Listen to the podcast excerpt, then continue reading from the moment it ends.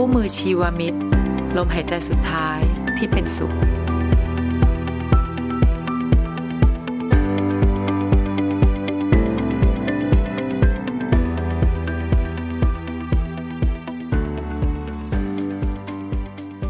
ณกิตคะ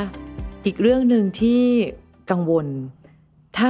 บางครอบครัวเนี่ย ลูกหลานไม่กล้าค่ะ ที่จะไปคุยกับพ่อแม่เรื่องทำพินัยกรรม หยิ่งยิ่งพินัยกรรมชีวิต living will เนี่ยยิ่งยากหนักเข้าไปใหญ่ มันเราควรจะต้องเริ่มต้นยังไงคะนี่คือความยากของสังคมไทย เพราะว่านี่คือความเชื่อนะฮะอย่างที่ผมเล่าให้ฟังเมื่อตอนต้นว่า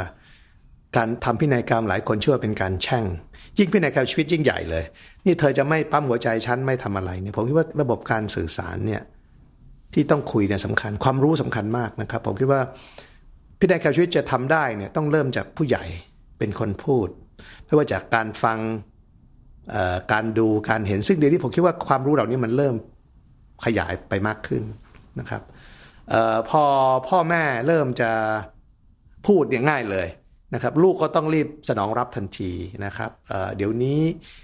แหล่งข้อมูลที่จะให้พ่อแม่ดูนี่มันเยอะมันมีตัวอย่างเยอะมากที่เราสามารถยกให้คุณพ่อคุณแม่ รับทราบว่าประเด็นพวกนี้ แล้วหลาย หลายคนคือพ่อแม่มักจะปรารบอยู่เนืองๆว่า เออ เธออย่าทำอย่างง้นอย่างนี้เนี่ยนะฮะเราอาจจะต้องถือโอกาสนั้นบอกคุณพ่อคุณแม่ว่าอ๋อที่คุณพ่อคุณแม่ แต่คุณพ่อคุณแม่พูดไม่ได้นะคะนะครับ ต้องทำอย่างนั้นอย่างนี้ ผมคิดว่าเออถ้าผู้ใหญ่เริ่มเปิดช่องทางก็ใช้โอกาสเหล่านี้ข้อที่หนึ่งแต่ถ้าผู้ใหญ่ไม่เปิดช่องทางเลยเนี่ย อันนั้นเราเริ่มยากแล้วครับ ผมคิดว่า ถ้าคนที่มีอายุแล้วก็มีฝ่ายธรรมะ ไม่ว่าจะสายพุทธคริสต์อิสลามเนี่ย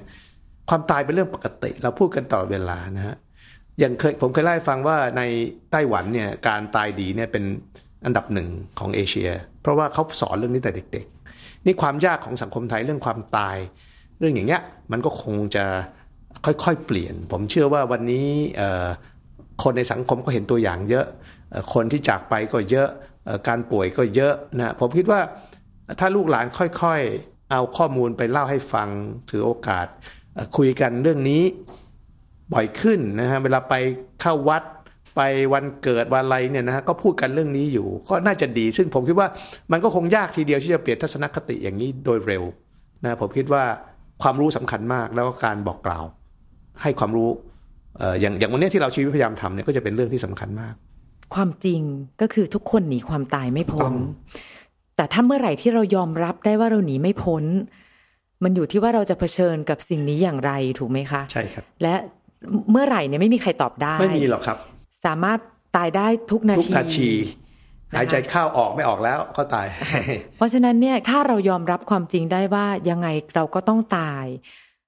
มันก็จะสามารถทำให้เมื่อเราเป็นโรคร้าย หรือเราเมื่ออายุมากขึ้น มันก็จะทำให้เราสามารถวางแผน การรักษาพยาบาลของเราได้ได้ดีมากขึ้นใช่ไหมคะ ใช่คือผมคิดว่าทุกคนเนี่ยยอมรับทุกคนรู้ว่าความตายแต่ว่าเราไม่คุยเรื่องนี้กันนะถ้าเราให้เรื่องนี้เป็นเรื่องชัดเจนว่า เดี๋ยวก็ต้องมีคนตาย เดี๋ยวเราก็ต้องตายแล้วจริง ๆ ทุกคนเข้าใจนะ แต่ไม่อยากพูดกันไงครับ มันรับทางสมองแต่มันยังไม่ได้รับที่ใจค่ะ ว่าว่ายังไงเราต้องตายเออบางคนยังเชื่อมั่นว่าไม่อยากยังยังไม่ตายฉันกลัวความตายฉันทั้งที่ความตายคืออะไรยังไม่รู้เลย ก็กลัวนะครับวันก่อนผมคุยกับเพื่อน เอ๊ะไม่คิดเลยว่ากลัวไหมเรื่องความตายบอกผม ถามว่ากลัวไหมตอนนี้ไม่กลัว แต่ตอนเกิดอาจจะกลัวก็ได้นะแต่ตอนนี้ยังไม่กลัวหรอกเพราะว่าเรารู้ว่าเราต้องตายนะถ้าเราทุกคนเลือกได้เจอผู้ใหญ่หลายคนบอก ถ้าตายได้แบบดีที่สุดคือตื่นมาไม่หายใจแล้วก็ปึดเลย แต่ชีวิตมันเลือกงั้นไม่ได้ มันเลือกไม่ได้ค่ะใช่ไหมฮะมันต้องอาจจะต้องเจ็บป่วยเอ่อคือทุกคนมันก็ต้องไปตามวัฏจักรของพระพุทธเจ้าอะเกิดแก่แล้วก็เจ็บแล้วก็ตายมันเป็นไซเคิลของมัน เพราะฉะนั้น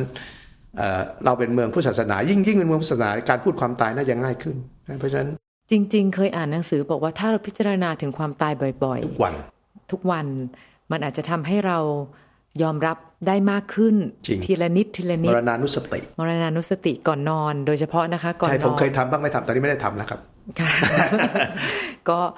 ค่ะ ก็อยากหวังว่าคือตัวเองก็ต้องเตรียมตัวนะคะ เพราะว่าจริง ๆ ต้องบอกว่า กลัว